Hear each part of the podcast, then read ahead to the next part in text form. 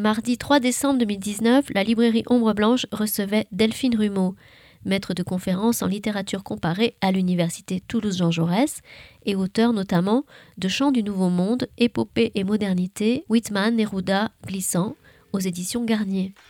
Elle y présentait ce jour-là l'ouvrage Walt Whitman, Enjeu d'une réception transatlantique, paru dans la collection classique des éditions Garnier, lors d'une rencontre organisée en lien avec l'université Toulouse-Jean Jaurès.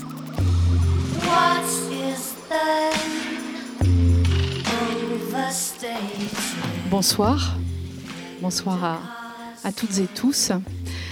Euh, je vous remercie d'être là, d'avoir affronté euh, les, tout premiers frimas euh, toulousains pour, pour un poète qui devrait nous réchauffer le cœur. avec, avec quand même une, une telle tradition et une telle suite sur notre 20e siècle et notre 21e siècle. Je suis très heureuse, pardon, je suis très heureuse d'être là euh, parce que euh, c'est aussi une manière de, de retrouver euh, Delphine Rumeau, je connais depuis maintenant euh, un certain nombre d'années, euh, avec qui j'ai travaillé à de nombreuses reprises sur de la poésie contemporaine.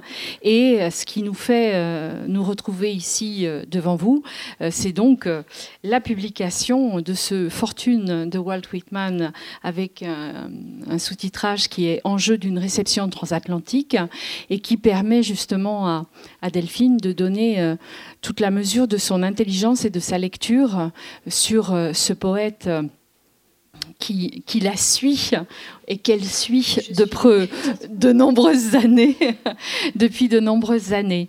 Euh, pour ceux qui ne connaîtraient pas Delphine Rumeau dans la salle, il y en a peut-être quelques-uns, je voudrais quand même rappeler euh, que Delphine euh, est d'abord agrégée de lettres modernes, qu'elle est également une collègue du département de littérature générale et, et comparée de l'université de Toulouse-Jean Jaurès, et qu'elle est docteur en littérature comparée, ce qui euh, est intéressant aussi dans la, manière qu'elle a euh, de se situer par rapport à la poésie. Euh, c'est alors d'avoir une série de travaux qu'elle a signés toute seule.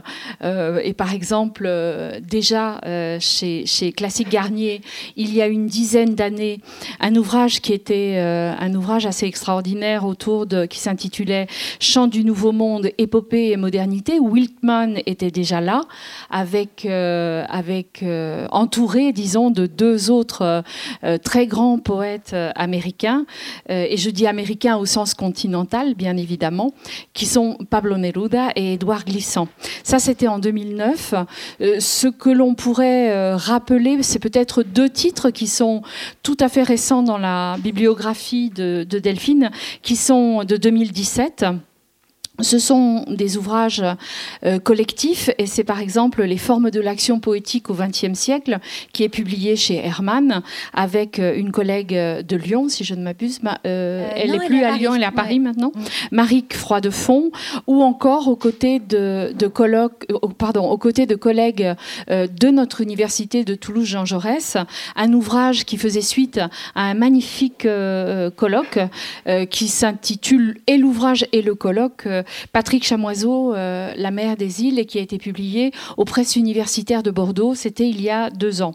Euh, ce qu'on pourrait rajouter aussi sur euh, les travaux qu'elle a pu produire, outre les nombreux articles que vous pouvez retrouver dans, diverses revues, j'insiste parce que c'est important aussi que l'on sache à, certains moments reconnaître les mérites de, la recherche et de la recherche en, poésie, ce qui caractérise le regard que Delphine Rumeau porte euh, sur la poésie, c'est euh, de ne pas la cantonner euh, uniquement à une lecture qui serait poético-poétique, euh, d'arriver à, s'extraire euh, du poème, à l'amener vers, euh, vers l'histoire, vers des réflexions historiques, vers des réflexions artistiques, de s'intéresser finalement à quelque chose qui pourrait paraître un petit peu lointain au XXe et au XXIe siècle, qui sont ces liens très forts entre la poésie et l'histoire, dans une forme que l'on pourrait croire ancienne et une forme qui renaît sans arrêt, qui est la forme de l'épopée, parce parce que tu as aussi travaillé sur des formes. Et dans les derniers travaux que tu, que tu as menés, il y a justement une forme bien particulière de la poésie et de la poésie de langue française qui sont les tombeaux. Euh, mais que tu t'intéresses également à des problématiques comme euh, les problématiques du postcolonial, les problématiques autour des poétiques transatlantiques.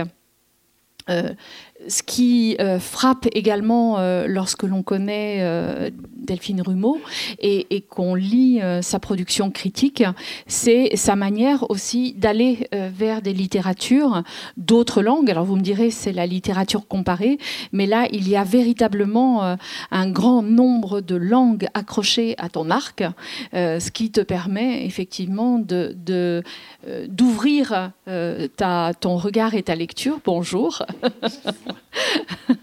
d'ouvrir ton regard et ta lecture à des poésies à la fois de langue française, de langue anglaise et de langue espagnole. On, verra aussi que tu, que tu vas du côté, euh, du côté du russe, mais ça c'est peut-être une question, euh, une question pour, euh, pour après. ce que je vous propose, c'est que nous entamions le dialogue avec Delphine Rumeau. J'ai un certain nombre de questions à lui poser qui vous permettront aussi de comprendre mieux comment s'est construit l'ouvrage qu'elle euh, qu'elle vous présente et qu'elle vous propose de lire ce soir, de laisser euh, euh, bien évidemment une place aussi aux questions que vous voudriez vous-même poser et peut-être de revenir dans un dernier temps par une, une dernière question. Alors, il y a une actualité, Walt Whitman, non seulement parce qu'il y a l'ouvrage que tu publies à l'heure actuelle, mais on est sur un on est sur un, on est sur un. Alors, d'abord des, retraductions. Il y, a, des choses qui se, qui se republient au niveau de la traduction, et on est aussi sur un bicentenaire. Peut-être qu'on pourrait commencer par là, par euh, ce bicentenaire qui nous ramène directement à, Walt Whitman.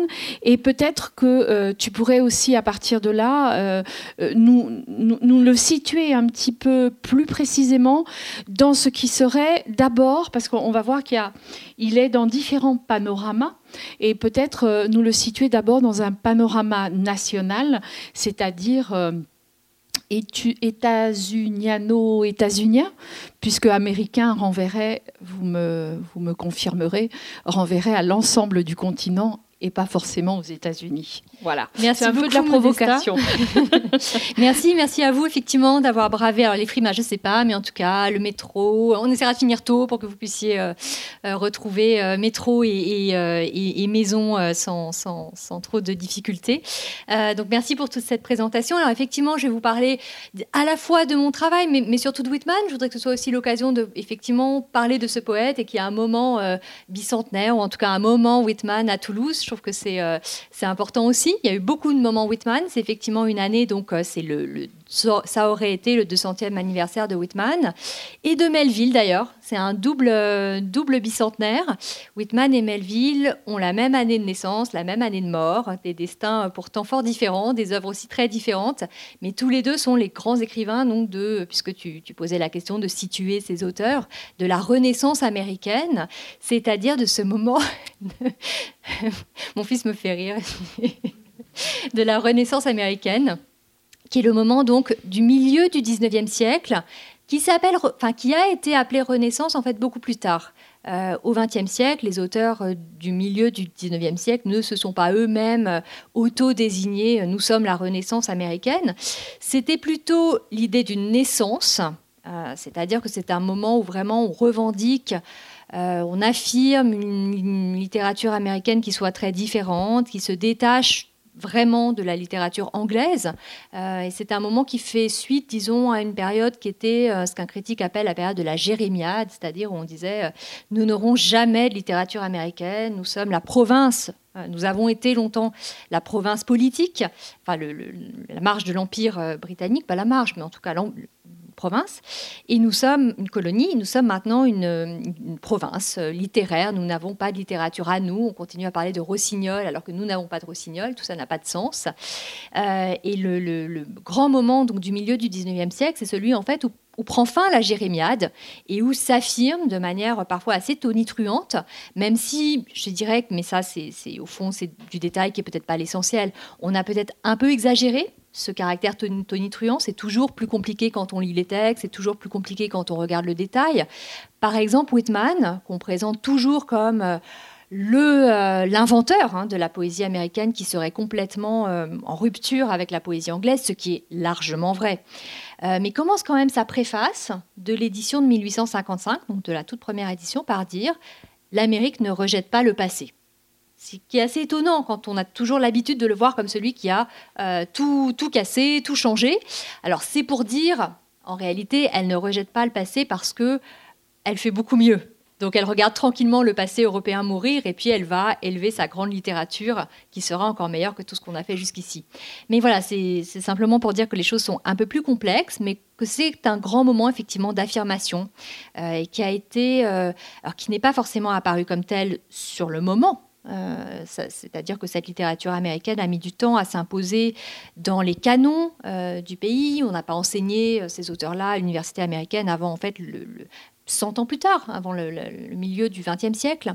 Et le terme même de Renaissance américaine est un terme qui date de, 40, de 1941.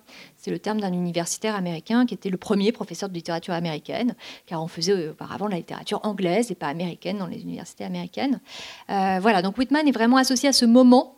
Alors le, critique en question, hein, qui, a, identifié euh, comme tel le moment Renaissance américaine en, garde cinq des auteurs. Euh, il y a Emerson, dont on pourra reparler, qui est un peu le père, si on veut, de, cette génération, qui est euh, euh, plus connu pour son œuvre de philosophe, mais qui était aussi un poète. Euh, il y a Melville, il y a Thoreau, il y a Hawthorne et il y a Whitman. Alors vous remarquerez l'absence de femmes, vous remarquerez la, ce sont des auteurs qui sont, qui sont des hommes blancs, donc ça a été évidemment l'objet d'une contestation ensuite de, hein, de, ce canon et d'une redéfinition.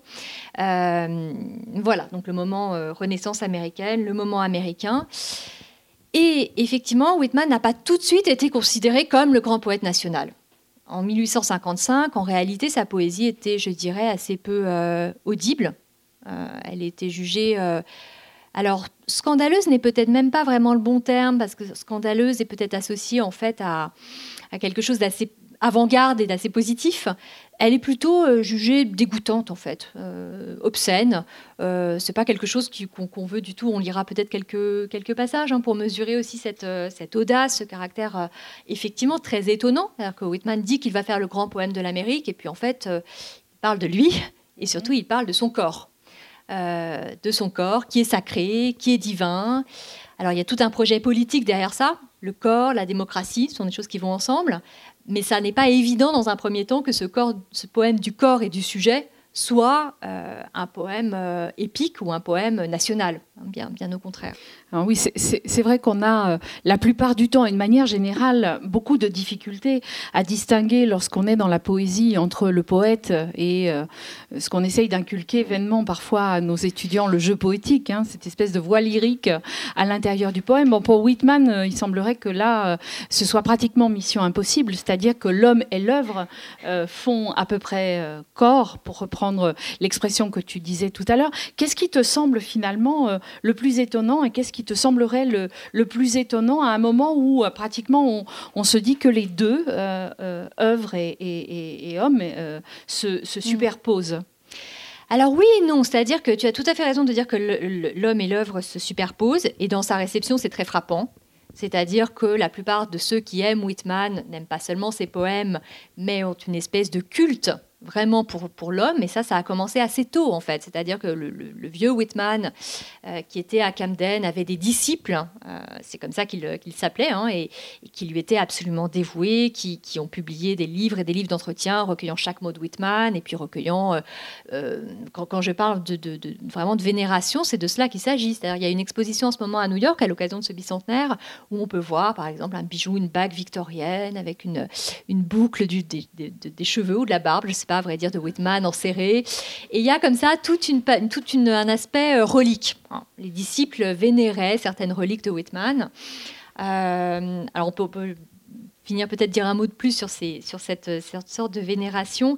Euh, les, plus, amusants, je crois, ce sont les Anglais qui se réunissent toujours, qui sont à, Bolton, dans le nord de l'Angleterre, dans un endroit euh, industriel, ouvrier. Et ça, ça nous amènera euh, à un autre pan, c'est-à-dire que Whitman, le poète américain, est devenu une sorte de prophète socialiste. Donc ça, ce sera un aspect sur lequel on reviendra parce que c'est assez étonnant. Euh, mais en tout cas, il avait donc un groupe de, très très fervents lecteurs, admirateurs en Angleterre, parmi lesquels une femme qui a quitté euh, famille, enfants euh, pour rejoindre Whitman en Amérique et s'installer à côté de lui. mais ce qui, est, étonnant, c'est que ce groupe en fait a continué à se réunir tous les ans à l'occasion de l'anniversaire, le 31 mai, tous les ans euh, boivent dans la Love Cup, c'est-à-dire une coupe euh, qui a appartenu à Whitman et qu'on continue à se passer pour célébrer l'esprit whitmanien. Et voilà. Alors il y a tout, cet aspect qui est un peu, euh, peut-être un peu naïf, peut-être un peu ridicule, mais qui dit quelque chose, qui dit qu'effectivement c'est difficile de séparer l'œuvre et, l'homme. Et ça, c'est vraiment ce que Whitman voulait. c'est ce qu'il voulait, même si, comment dire, c'est pour ça que je disais oui et non. Il, ne parle absolument pas de lui dans les poèmes. C'est pas du tout une poésie autobiographique, c'est pas du tout une poésie euh, ni même intime. Hein. Il n'y est jamais question de sa vie. Euh, jamais aucun, aucun événement qui lui serait vraiment arrivé n'est mentionné dans les, dans les poèmes, pas du tout. Par contre, il y est tout le temps question d'un sujet poétique, effectivement, qui est une construction et qui est euh, plus grande que la vie. Donc ça commence quand même comme ça, le, grand poème de Whitman qui va devenir Chant de moi-même, Song of Myself, qui n'a pas de titre dans la première édition parce que, euh, en fait, Whitman publie une première édition en 1855, il n'y a que 12 poèmes. Et puis, il publie neuf éditions. Et la dernière, qu'on appelle l'édition du lit de mort, donc ça aussi, c'est l'idée quand même d'une œuvre qui accompagne toute la vie, même si ça n'est pas exactement euh, la même chose, la personne poétique et l'homme. Voilà. Et, donc, la dernière édition du lit de mort, elle comprend 400 poèmes. Donc, c'est une œuvre vraiment qui a grossi, grossi, grossi avec le temps, de manière tout à fait euh, spectaculaire. Et euh, ce que voulait Whitman, c'était vraiment que ses lecteurs aient l'impression de rencontrer un homme euh, en lisant le livre. Ça, c'est une idée qui est réaffirmée euh, constamment au fil des pages, avec des vers qui sont très célèbres et qui sont parmi les vers les plus cités par les héritiers de Whitman. Euh, Camerado, this is no book. Who touches this touches a man. Donc, ce n'est pas un livre qui touche ceci, touche euh, un homme. Un fantasme d'une poésie de la présence complète et euh, l'invitation constante au lecteur à avoir une rencontre, une rencontre aussi amoureuse que possible. Ça, c'est l'autre aspect euh, étonnant, effectivement, de, Whitman. Donc, c'est à la fois très personnel, c'est à la fois, effectivement, le sujet et l'homme et l'œuvre ne font qu'un, mais ça n'est pas Walter, puisque c'était son vrai prénom, Whitman, c'est bien Walt Whitman, un autre, quoi, qui se, présente comme un sujet extrêmement disponible, qui, qui, va aller à la rencontre de tous, qui peut prendre la place de tout le monde aussi. Euh, il y a vraiment l'idée, je suis, euh, à un instant, je suis moi, je suis Walt Whitman, mais un autre jour, je serai toi. Et tous les rôles, au fond, sont très interchangeables. Et c'est là aussi qu'on retrouve un élément plus politique. C'est une idée très démocratique, en fait, mhm. que, que, mon sujet peut se redéfinir absolument continuellement euh, au fil des rencontres, au fil de ce qui peut, de ce qui peut se passer. Donc ça, c'était l'homme et l'œuvre. L'homme et l'œuvre, voilà. Mais je vais, je vais juste, je voulais juste reprendre peut-être quelque chose que tu que tu viens de dire, l'idée que Whitman voulait un certain nombre de choses par rapport à son œuvre.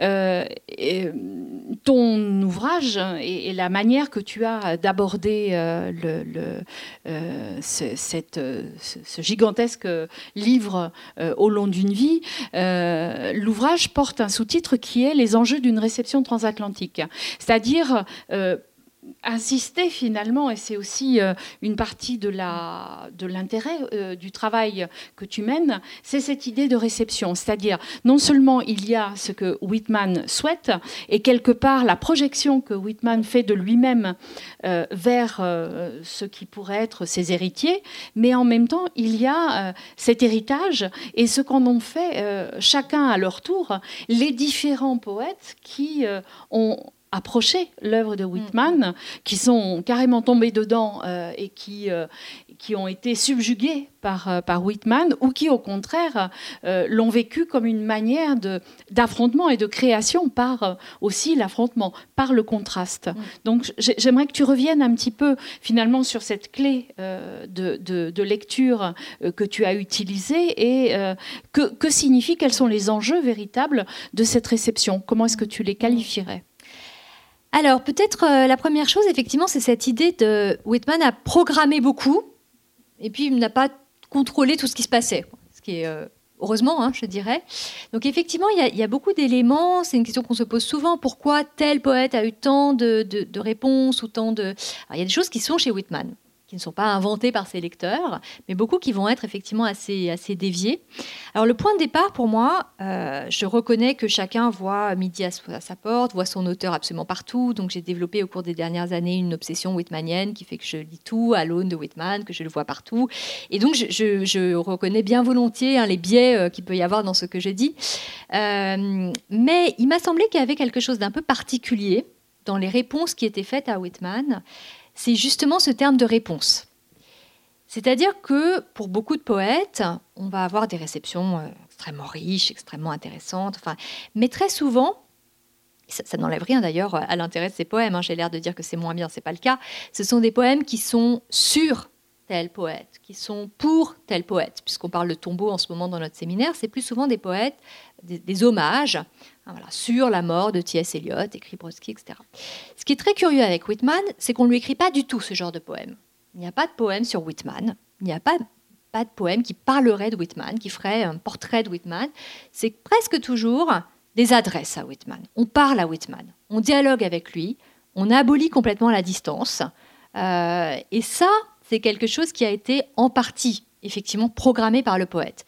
C'est-à-dire que dès l'entrée de son recueil, Whitman ne cesse de s'adresser à ses lecteurs euh, d'une manière, alors vous me direz c'est pareil, Baudelaire, pas, mais non, il y a vraiment l'idée d'établir une communication aussi directe que possible et on, c'est très insistant. Et on rejoint l'idée que c'est rencontrer l'homme. Euh, de, lire l'œuvre. Donc il y a de multiples, il appelle ça les inscriptions au début, qui sont donc des des petits, petits, poèmes préfaces, en fait, hein, dans lesquels donc, euh, Whitman s'adresse à son lecteur. Et il y a beaucoup de testaments aussi. Les fins de poèmes, les adieux sont des, euh, des moments très très beaux. Euh, en particulier la fin de Song of Myself, dans laquelle donc Whitman dit je, me dissous maintenant, hein, j'offre ma chair en tourbillon à la terre et, ma chair va se dissoudre. Et lecteur, eh bien, si tu me cherches quelque part, look for me under your soles, cherche-moi sous tes semelles. Et je, voilà, je suis là, je, suis toujours là, je suis nulle part et partout. Euh, et c'est ce nulle part et partout, en fait, qui ouvre tout. C'est-à-dire qui à la fois donne envie de répondre à Whitman, mais au fond, si je suis aussi nulle part, si je me dissous dans, dans la terre et si tu peux me retrouver de toutes les manières possibles, tu es très libre de faire de moi ce que tu veux, en fait d'incorporer ce que j'ai été, ce que je t'ai donné, et tu pourras le transformer en ce, qui, te, ce qui te plaira. Donc c'est assez étonnant chez Whitman, le, le mélange, je dirais, de, une volonté de contrôler sa réception en s'adressant beaucoup à ses lecteurs et en s'adressant beaucoup à ses lecteurs étrangers. Et ça aussi, c'est particulier. J'allais te dire, voilà, il y, a à la fois, euh, je t'ai demandé euh, tout au début de, situer un Whitman qui serait un Whitman national, et il est évident qu'il y a un Whitman qui se projette complètement à l'international, qui devient un Whitman cosmopolite. et là, on a des réceptions qui vont être euh, alors pour le mm. coup, avec des décalages assez extraordinaires. Et est-ce que tu peux nous en parler un petit peu? Voilà, cet éventail finalement euh, qui ne qui ne se réduit pas à une ligne, qui ne constitue pas un mouvement unique, euh, qui au contraire diffracte complètement l'image de ce de ce jeu poétique initial. Il y a beaucoup de choses en fait à, à, développer. la première chose, c'est peut-être de revenir sur les questions. Non, non, mais je vais juste essayer de garder en tête les, les, différentes choses euh, qu'on peut qu'on peut apporter à cette question qui est qui est, qui est assez, euh, qui, est, qui, est, très dense en fait pour Whitman. D'une part, peut-être rappeler qu'il ne s'adresse pas forcément au même lecteur selon les périodes de sa poésie, qu'elle a connu forcément en 40 ans beaucoup d'évolutions.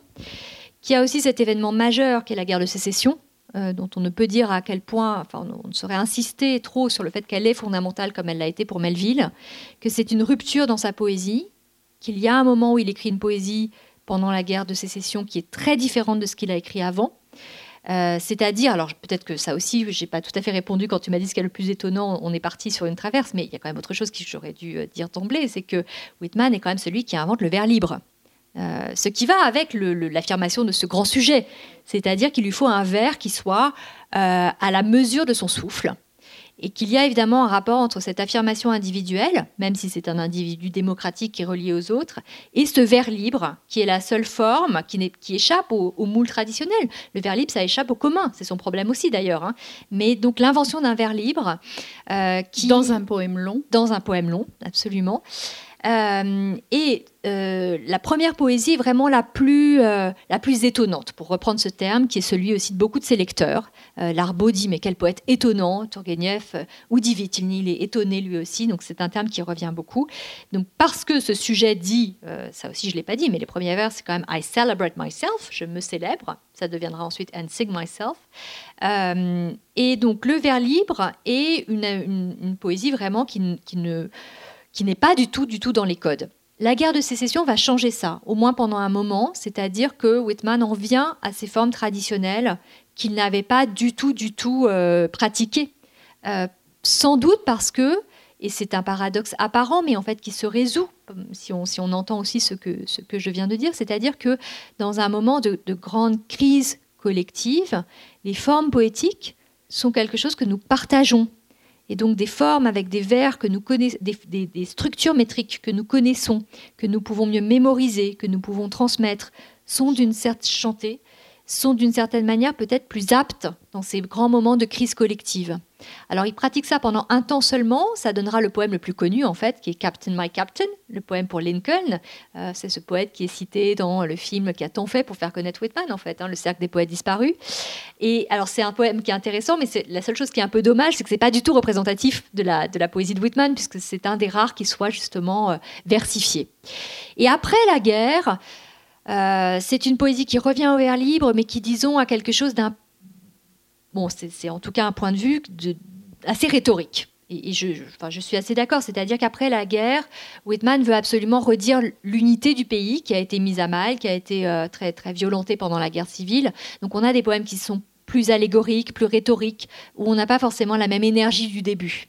Alors c'est un des débats euh, entre les euh, Whitmaniens français en tout cas, parce que euh, vous savez qu'il y a deux traductions en ce moment qui sont les plus, les, plus, les plus faciles à trouver. Il y a l'édition donc de Feuilles d'herbe en poche, traduite par Jacques Darras, qui est l'édition du lit de mort, justement, vous avez tous les poèmes. Et puis il y a une édition qui date de 2008, qui est bilingue, donc ça c'est bien, chez Corti, qui est traduite par Eric Catno, mais c'est seulement la... Enfin seulement c'est la première édition de 1855, donc les 12 poèmes.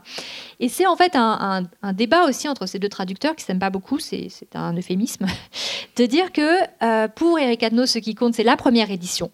Parce que c'est l'édition iconoclaste, parce que c'est l'édition de la fraîcheur, parce que c'est là où Whitman est le plus neuf, le plus innovant, le plus extraordinaire. Et euh, le point de vue Darras, mais là je parle un peu pour lui, mais je crois quand même que c'est ça, c'est que ce qui est très très émouvant chez Whitman, c'est cette œuvre qui n'a cessé de croître et qui, malgré les difficultés, a continué et qui a tout gardé. Euh, même s'il y a des choses qui, ont pu changer dans la dernière édition, et qui vraiment accepte en fait l'impureté du réel. c'est un peu un débat entre euh, l'origine, qui serait ce qu'il y a de mieux, et puis l'impur de la, de la fin. Donc, tout ceci pour dire que euh, Whitman ne s'adresse pas forcément non plus au même public au fil des éditions et que euh, plus en fait il vieillit. Donne-nous des exemples de, ces adresses. De public, de ah, alors voilà, plus, à qui il s'adresse. Il, s'adresse de plus en plus à, à qui il s'adresse ou ceux qui le lisent et qui du coup le reprennent. Il fait beaucoup de néologismes. Donc il va de plus en plus s'adresser aux Americanos et aux Camerados, mais surtout aux Camerados Americanos, c'est-à-dire de plus en plus à son public national. Il devient de plus en plus poète national. Mais dans les éditions d'avant, il y a beaucoup d'éditions d'adresses aux lecteurs étrangers. il y a en particulier tout un poème qui a un titre français et qui s'appelle Salut au monde, dans lequel euh, Whitman salue tous les, tous les endroits possibles de la Terre, dans des grandes énumérations qui sont la, marque stylistique en fait hein, de Whitman, le catalogue, l'énumération. Et ce salut au monde a été particulièrement entendu, évidemment, euh, à l'étranger. Donc c'est souvent le premier poème qui est traduit, c'est souvent celui qu'on va, qu'on va trouver donc euh, d'abord dans les, dans, les, dans les revues qui traduisent Whitman avant qu'on ait des éditions euh, intégrales.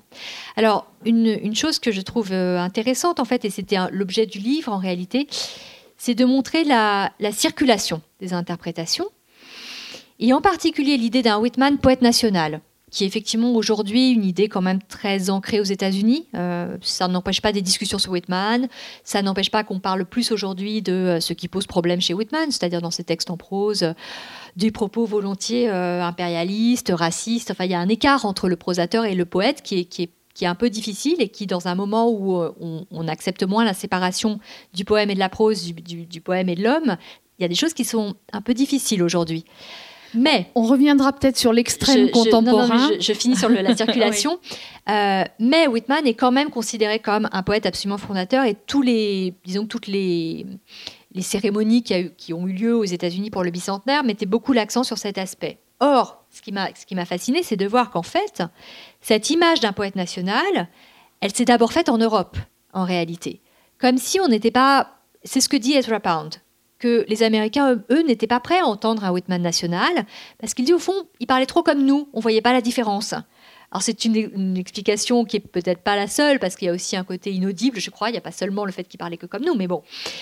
Et en fait, c'est vraiment en Europe, en particulier en France d'ailleurs, dans un moment où on est très fasciné par ce que les États-Unis peuvent signifier de renouveau, d'énergie, euh, pour un continent qui se ressent comme malade, fatigué, euh, c'est vrai avant la Première Guerre mondiale et, après, euh, on, va de plus en plus construire ce Whitman poète national. C'est ce que fait Larbeau, c'est ce que font beaucoup d'autres. Et c'est ensuite que revient, en fait, comme en retour, euh, ce, poète qui, a d'abord été construit comme tel en Europe. Donc c'est ça que j'ai trouvé assez fascinant pour y revenir pour les interprétations plus politiques, c'est que souvent les choses se passent d'abord en Europe et reviennent, alors parfois avec des détours un peu compliqués, aux États-Unis. Euh, donc c'est vrai que c'est un exemple assez fascinant de, circulation de l'interprétation, euh, d'une réception qui, qui, fait beaucoup d'allers-retours, beaucoup de va-et-vient, beaucoup de détours aussi. Tu, as parlé de, l'arbo euh, dans, dans ce qui serait le, le, chant français et le chant CHAMB euh, francophone. Est-ce que tu, tu, peux parler aussi d'autres réceptions qui, vont modifier finalement euh, cette, euh, cette manière de, dialogue avec euh, Whitman. Mhm. Alors il y a plusieurs... bon, moi je me suis concentrée sur un champ transatlantique et je m'en justifie. C'est surtout finalement une affaire de compétences. Hein. ce sont les langues sur lesquelles je pouvais travailler. Et, je crois qu'il y aurait plus à faire. Hein. Je sais par exemple que la réception chinoise de Whitman est un sujet absolument passionnant, qui, est, qui, est, en dialogue avec la réception européenne aussi. Enfin, c'est peut-être moins un aller-retour d'ailleurs, mais c'est un, un pan tout à fait euh, fascinant, je crois. Euh, moi, j'ai plus travaillé donc sur l'Europe, les Amériques. Euh, Amérique latine, mais aussi Amérique francophone. On pourra dire un mot d'ailleurs de la l'étonnante réception aussi de Whitman au Québec, qui est un qu'on attend peut-être moins et qui est, qui est pourtant un moment culturellement important pour le Québec. Donc il y a un premier moment qui est vraiment européen, qui est le moment Belle Époque où Whitman est euh, commenté dans toutes les revues. C'est le grand moment des revues, donc ça, aussi, ça a son importance pour comprendre la, circulation des idées, c'est-à-dire que tout le monde lit les articles euh, de tout le monde et que, ces textes circulent beaucoup.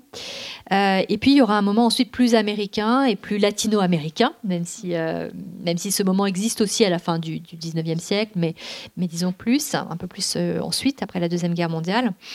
Alors, il y a, un pôle, tu l'as mentionné tout à l'heure, et c'est peut-être un pôle sur lequel j'aimerais parler un peu plus avec vous parce que c'est celui qui m'a moi le plus euh, fasciné ou qui m'a le plus euh, étonné. C'est le pôle russe et le pôle soviétique.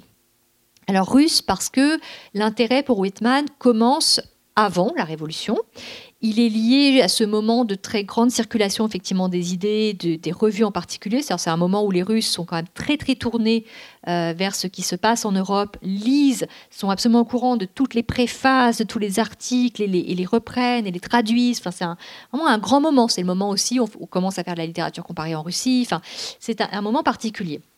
Donc Whitman est traduit assez tôt en fait euh, dans des enfin par alors le paradoxe c'est qu'il est traduit par un poète symboliste assez important au demeurant, qui s'appelle Balmont, mais qui traduit en remettant de la versification systématiquement. Euh, donc on perd complètement le vers libre, ce qui est un problème assez... Alors je ne sais pas si c'est un problème d'ailleurs, mais c'est assez courant dans les traductions russes en fait de, poésie euh, américaine en particulier. C'est-à-dire que la poésie russe ne, pratique pas le vers libre. Elle le pratique aujourd'hui, mais c'est très très récent. Euh, il y a une très grande résistance au vers libre. Donc importer Whitman, ça signifiait aussi le mettre dans des structures métriques, voilà, dans un moule avec des accents toniques, etc. Donc c'est assez curieux comme, comme, premier Whitman. Et puis, il va y avoir un, enthousiasme, euh, en euh, grande partie spontané, et puis euh, encouragé aussi par l'État, comme un peu tout très vite en Union soviétique, mais un grand, grand moment Whitman avec la Révolution et juste après la Révolution. Et là, début des années 20. Alors ça commence un peu avant, en fait, avec un autre traducteur. Alors c'est un, c'est ce qui, c'est vrai que c'est ce qui m'a intéressé aussi dans ce travail, c'est qu'on rencontre beaucoup de gens on rencontre Whitman, mais on rencontre aussi tous ces traducteurs, tous ces, tous ces enthousiastes de Whitman, qui sont souvent des gens avec des, destins assez fascinants. Donc c'est vrai qu'il y, a pas mal d'anecdotes en fait dans le livre euh, qui font vraiment partie du, sel de cette histoire de cette réception. En l'occurrence, donc c'est un, Ukrainien d'ailleurs qui, euh, qui, a grandi à Odessa, qui s'appelle Kornei Tchoukovsky, que tous les Russes connaissent parce que c'est un auteur euh, d'histoires pour enfants qui sont encore aujourd'hui extrêmement lus. Donc tout le monde connaît Tchoukovsky. Euh, alors je, suis allée il n'y a pas longtemps visiter la maison de Tchoukovsky et je me disais que c'était peut-être un lieu un peu un peu confidentiel ou un peu euh, juste à côté il y a la maison de Pasternak hein, c'est dans la, banlieue de Moscou là où les écrivains officiels avaient leur datcha et donc j'imaginais que chez Pasternak il y aurait plein de monde et chez Tchoukovsky un peu personne. Et puis c'était tout le contraire. On était toutes seules chez Pasternak. Et chez Tchoukovsky il y avait des quarts d'enfants euh, amenés par les écoles parce que c'est un voilà il est très très connu pour tous ses livres euh, livres d'enfants.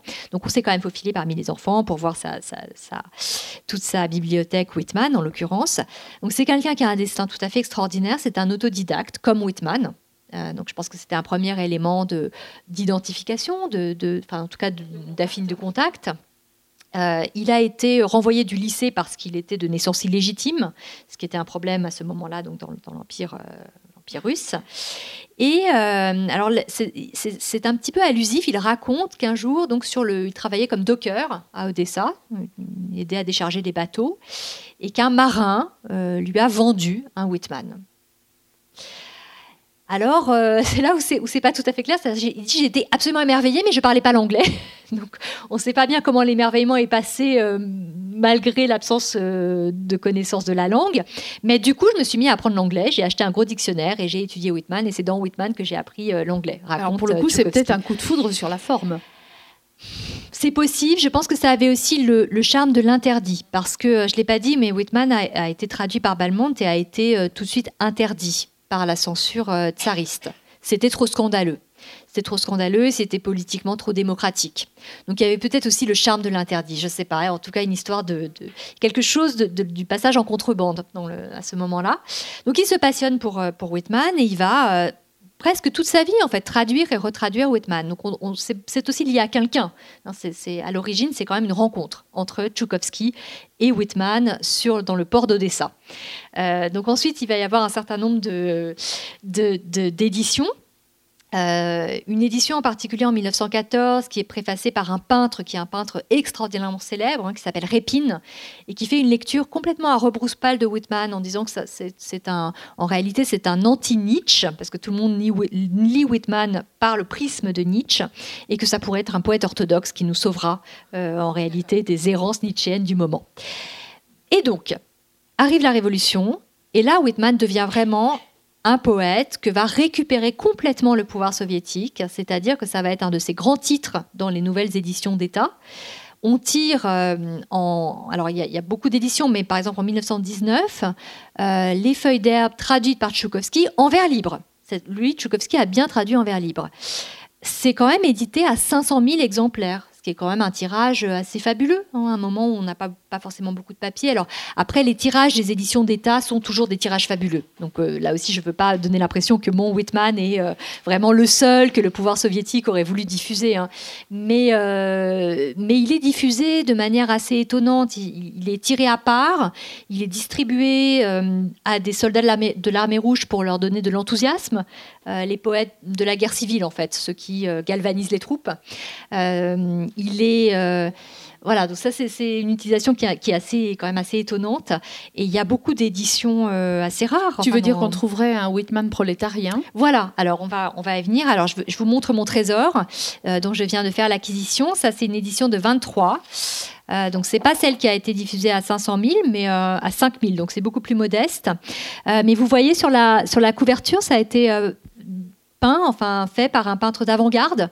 Euh, c'est donc une édition de 23 et vous voyez le drapeau américain et le drapeau euh, rouge qui s'entremêlent. Euh, c'est un moment où on a encore vraiment l'espoir que la révolution sera mondiale et que les États-Unis seront peut-être bien les prochains à rejoindre le, prolétariat. Donc il y a aussi une forme d'amitié russo-soviétique qui sera impensable quelques années plus tard, mais qu'on voit sur cette, sur cette couverture. Donc c'est toujours la traduction de Tchoukovsky. Hein, vous voyez, son nom commence à, à avoir aussi du sens. et effectivement, Whitman devient de plus en plus un poète euh, et un prophète, ce que Tchoukovsky regrette. Il dit au fond plus personne s'intéresse au poète euh, et, se demande un peu s'il n'a pas euh, fait surgir une créature qui lui échappe un petit peu. Alors il raconte par exemple, c'est dans ses mémoires, je vous recommande la lecture du journal de Kornei Tchoukovsky qui donne un, enfin, qui a traversé toute l'époque en fait soviétique, donc qui, permet aussi de mesurer les changements et qui, est un aperçu sur la vie littéraire et l'histoire en fait de l'Union soviétique qui est assez extraordinaire.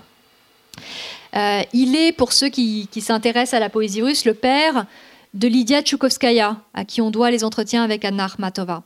Donc tous les deux ont des œuvres de, témoins aussi de, la vie de leur époque qui est tout à fait intéressante. Et donc il raconte par exemple qu'en 22, qui est la grande, euh, la grande année whitmanienne en Russie, euh, qu'il est allé au club Whitman, hein, il y avait un club Whitman, euh, lesquels avaient fait une mise en scène d'une, d'une pièce de théâtre d'après Whitman, que pour ce faire, les ouvriers qui étaient là étaient allés chercher les beaux fauteuils en cuir du palais de la noblesse qui était pas loin, et qu'ils étaient tous sur ces fauteuils en train de sauter dans tous les sens et, euh, de crier à la, révolte whitmanienne. Alors Tchaikovsky, il est quand même un peu sceptique. Quoi. C'était pas pas tout à fait son Whitman. Et donc, euh, donc il demande, on lui dit, mais voyons, c'est le mouvement ascensionnel, c'est ça, Whitman? Et puis il dit, bon, bah là, non, là, j'ai pris ma chapka et puis je suis parti. C'était trop pour lui. Euh, donc ça devient un vrai enthousiasme qui est peut-être moins pour la poésie que pour les idées, en fait, de camaraderie, d'amitié, qui sont très, très fortes hein, chez, Whitman.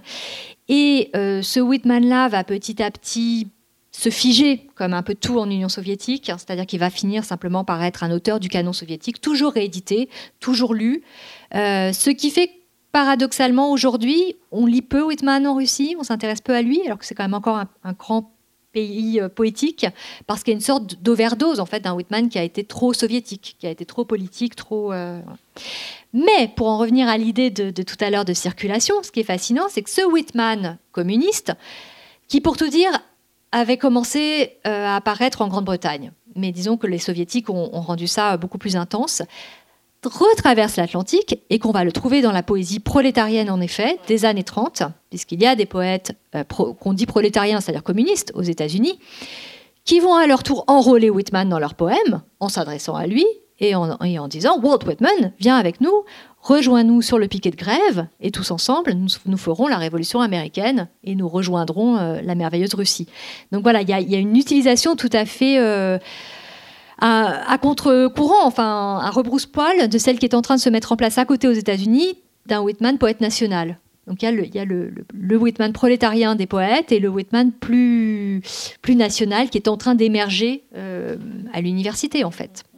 Si, on prend euh, la modernité et cette fin 19e, 20e, euh, ce, qui, ce qui frappe aussi, c'est que selon les pays, on va avoir des moments mm qui vont accueillir euh, Whitman. Je pense, euh, je, voudrais te faire aller euh, vers, vers le sud de l'Amérique et, plutôt donc cette espèce de, de, grande rencontre entre le très grand poète cubain qui est José Martí, grande rencontre et, grande lecture de Marty qui finalement va être fondamentale dans, la, dans le passage de Whitman vers les autres pays latino-américains. Marty, à ce moment-là, est à New York, donc la, la, connaissance des textes est, est, immédiate et, la langue est là, la langue anglaise aussi. Il écoute Whitman qui fait une conférence aussi, il, il, le voit, enfin il, il, il est très impressionné. Et en fait, c'est lui qui euh, témoigne et qui va témoigner pour les autres qui finalement vont tous repartir de cette première vision de, de Marty. Donc il y aurait un petit peu, je, voudrais que tu, que tu nous brosses un petit peu ce premier moment de passage de Whitman vers, euh, vers l'Amérique latine et euh, le, le, grand second moment qui serait euh, plutôt le début de la deuxième partie du XXe siècle, la deuxième euh, mm. moitié du XXe siècle. Alors, si on, si on est dans, dans, euh, dans un petit peu le, comment dire, le, la sphère et, l'ambiance qu'il y a à ce moment-là d'un pays comme les États-Unis qui va accueillir un certain nombre d'exilés, d'exilés cubains, mais aussi d'autres euh, poètes et d'autres euh, latino-américains qui passent par New York.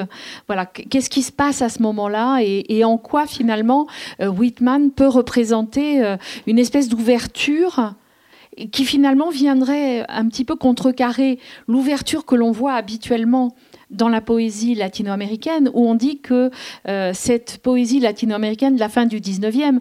elle naît par contact avec la poésie de langue française et pas tellement par rapport à la poésie de langue anglaise. Qu'est-ce qu'apporte ce contact mm. par Whitman? C'est deux temps différents, je dirais. Alors effectivement, il y a des, il y a des, il y a des moments euh, donc, comme tu l'as bien dit, il y, a, deux grands moments où Whitman va être important euh, pour l'Amérique latine. Le premier moment, donc de la fin du 19e siècle, est associé donc au nom que tu, que tu évoquais, de Marty et de Dario. C'est un peu après le moment français des modernistes, euh, c'est-à-dire un moment de rénovation en fait où l'Amérique latine se cherche des modèles poétiques. Je, dis les choses un peu vite, mais qui ne seraient pas espagnols. Et donc le modèle français est une forme de dérivation euh, et permet d'échapper à quelque chose d'espagnol, de, de, détour presque. Oui mais espèce de, moment, comment dire, de, réaction. Euh, le problème de ce, de ce modèle-là, c'est qu'il est quand même très éloigné, très exotique même, et qu'il ne correspond pas aux réalités qui sont celles des Sud-Américains. Et là, la référence à Whitman, qui et celui qui a vraiment dit il faut parler de nos réalités, qui remplace le rossignol dont on parlait tout à l'heure par un spotted hawk. Hein, la fin de Song of Myself, c'est ce, c'est ce grand faucon qui pousse, ça aussi vous vous souvenez peut-être du cercle des poètes disparus, qui pousse le grand cri barbare, le barbaric yorp que doivent faire tous les étudiants euh, sur le bureau du prof euh, dans, le film. Donc c'est vraiment l'idée d'une poésie autochtone. Alors, c'est pas le, le, sens qu'on donne aujourd'hui au terme, mais en tout cas qui soit dans son lieu. Et c'est ce moment-là, en fait, ce Whitman-là, qui va intéresser les poètes latino-américains qui se sont dit qu'on avait un peu trop regardé du côté de la France, des émanations euh, de galinacées, comme dit euh, le traducteur euh, de, Whitman, et qu'il faut, comme Whitman, avoir maintenant une poésie qui, parle de nous, de nos réalités. Donc il y a une, quelque chose de presque post oui, de postcolonial, en fait, hein, à ce moment-là. Et là, c'est le moment vraiment où c'est la poésie de Whitman. Ce sont les rythmes, c'est l'idée de faire une poésie en vers libre, une énumération de, comme le fait Whitman, de recenser les plantes, les, noms des, des, gens, des États, enfin tout le lexique américain qui doit entrer en poésie. Et là, c'est vrai que les lecteurs de Whitman de ces années-là sont très sensibles à cette euh, dimension et font la même chose dans leurs poèmes en espagnol. Mm. Donc ça, c'est le, le, le, grand moment euh, fin 19e, euh, un petit peu début 20e. Il y a un retour de Whitman. Et puis voilà, il y a un grand retour de Whitman après la Deuxième Guerre mondiale. Et bah, vous ne serez pas très étonné, puisqu'on a déjà pris ce circuit, c'est un Whitman beaucoup plus politique. Euh, c'est le Whitman qui est passé par l'Union soviétique. Et donc, on n'est pas très étonné que ce soit des poètes communistes, comme Pablo Neruda, qui euh, reprennent euh, Whitman avec tout l'apport, euh, je ne sais pas si c'est un apport d'ailleurs, mais en tout cas toutes les lectures très très politiques qui ont été faites de lui. Alors cela dit, Neruda, qui est vraiment le grand, le grand poète whitmanien de l'Amérique latine, il faut quand même reconnaître que son, son allégeance à Whitman n'est pas pure allégeance au Parti communiste, loin de là. Hein. C'est une lecture qui est très ancienne pour Neruda, qu'il a beaucoup beaucoup... Enfin, qui, l'a, qui, l'a, qui l'a bouleversé en fait, jeune exactement comme les poètes de la fin du XIXe siècle, c'est-à-dire avec l'idée d'une poésie américaine. Pour la première fois, dit Neruda, quelqu'un me parlait de mon espace, de mon continent. Euh, c'était une poésie américaine. Et les, les, premières fois où il se frotte à Whitman, en le traduisant d'ailleurs, il le traduit quand il est à Madrid, juste avant la guerre civile. Ce sont des poèmes qui sont sensibles à cet appétit d'espace. Il traduit Song of Myself, les moments où Whitman dit je vais me, je, vais respirer, je, vais, je vais me rouler dans, l'herbe qui est devant moi, je vais prendre toute l'énergie possible de la nature. Ça, c'est le premier moment qui intéresse Neruda. Et ensuite, euh, une fois que Neruda est devenu un poète communiste, c'est vrai que le Whitman communiste pèse beaucoup quand même dans son œuvre. Euh, dès en fait 1948, euh, c'est le moment du plan Marshall et c'est le moment où Neruda publie une sorte de pamphlet qui va ensuite intégrer Canto General, un chant général, mais qui au début est séparé, dans lequel il demande à Whitman de se réveiller, de se redresser et de venir avec sa grande barbe, on pourra reparler d'ailleurs de la fétichisation sur la barbe Whitman, de venir chanter la reconstruction de Stalingrad, les usines, Staline, Molotov. Enfin, c'est vraiment pas le poème le plus poétique hein, de, Neruda. Et, c'est ce moment où euh, Whitman devient vraiment son compagnon non plus au sens celui qui l'accompagne sur les routes de l'Amérique, mais au sens du, camarade. Et ça ne se démentira plus en fait dans, dans toute l'œuvre de Neruda. Et le dernier texte que Neruda écrit. C'est en 1971, donc c'est euh, c'est le moment où euh, Allende a été euh, élu, mais où le, socialisme chilien est très tôt déstabilisé en fait, en particulier par les Nord-Américains. et Whitman écrit un texte, c'est assez Neruda, mais c'est un peu révélateur comme lapsus, écrit un texte extrêmement explicite, le titre explicite, qui s'appelle Incitation au nixonicide et éloge de la révolution chilienne. Et que fait Neruda dans le premier poème C'est demander à Whitman, là aussi, de se réveiller et de venir avec lui pour tirer des balles poétiques sur Nixon et assassiner Nixon. Mais en fait, c'est un texte euh, euh, qui, est d'une très très grande, très grande violence. Donc il y a ce, Whitman politique qui est peut-être même parfois euh, vraiment partisan, en fait. Mais donc je, sais que ça te fera plaisir. Il y a aussi des, lectures plus fines, peut-être, politiques de Whitman, en particulier chez ce poète donc, euh, dominicain qui est Pedro Mir, euh, qui écrit un contre-chant à Walt Whitman, contracanto à Walt Whitman, et qui, euh, en 52, alors qu'il est en exil, et qui en appelle à un Whitman non pas du jeu, non pas du I, mais du nosotros. Hein, qui relie Whitman, qui dit qu'il est toujours actuel, mais qu'il faut transformer son, jeu en nous. C'est aussi une poésie très politique, mais, mais, beaucoup plus la façon dont il représente Whitman est très métaphorique et très c'est plus fin c'est plus que les poèmes plus, plus politiques de Neruda à ce moment-là je dirais c'est euh, pour en revenir euh, au livre quand même qui fait que nous sommes là aussi euh, ce soir. C'est aussi toute cette toute cette nuance qu'il y a à l'intérieur de l'écriture critique de, Delphine Rumeau et, c'est aussi ça qui fait la la qualité à la fois de la lecture de Whitman, mais en fait c'est un peu ce que tu disais tout à l'heure, c'est-à-dire qu'il y a toute une série de pistes qui nous font nous retrouver avec d'autres auteurs qu'on n'a pas l'habitude de voir reliés de cette de cette manière Et c'est sans doute euh, cet aspect un peu kaléidoscopique euh, que tu offres qui, qui fait aussi toute la, toute la richesse euh, de, de, la, de, ton regard critique sur, sur Whitman. Bien, il reste donc à se pencher. À Mais merci beaucoup.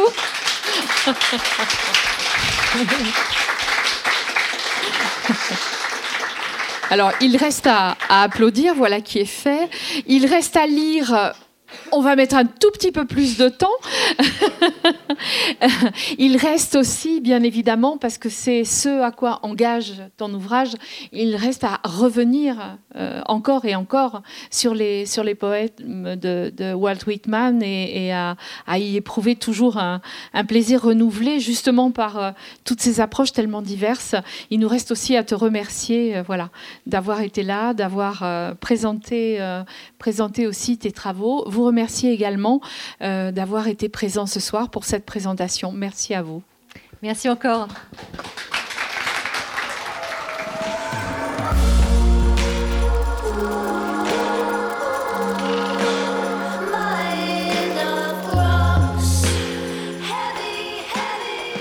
C'était Delphine Rumeau, auteur de l'ouvrage Walt Whitman, enjeu d'une réception transatlantique, publié dans la collection classique des éditions Garnier, lors de sa venue à la librairie Ombre Blanche le 3 décembre 2019. Delphine Rumeau a aussi co-dirigé plusieurs ouvrages sur la poésie, notamment sur la poésie épique, dont elle est spécialiste, parmi lesquels Permanence de la poésie épique au XXe siècle, paru au PUF.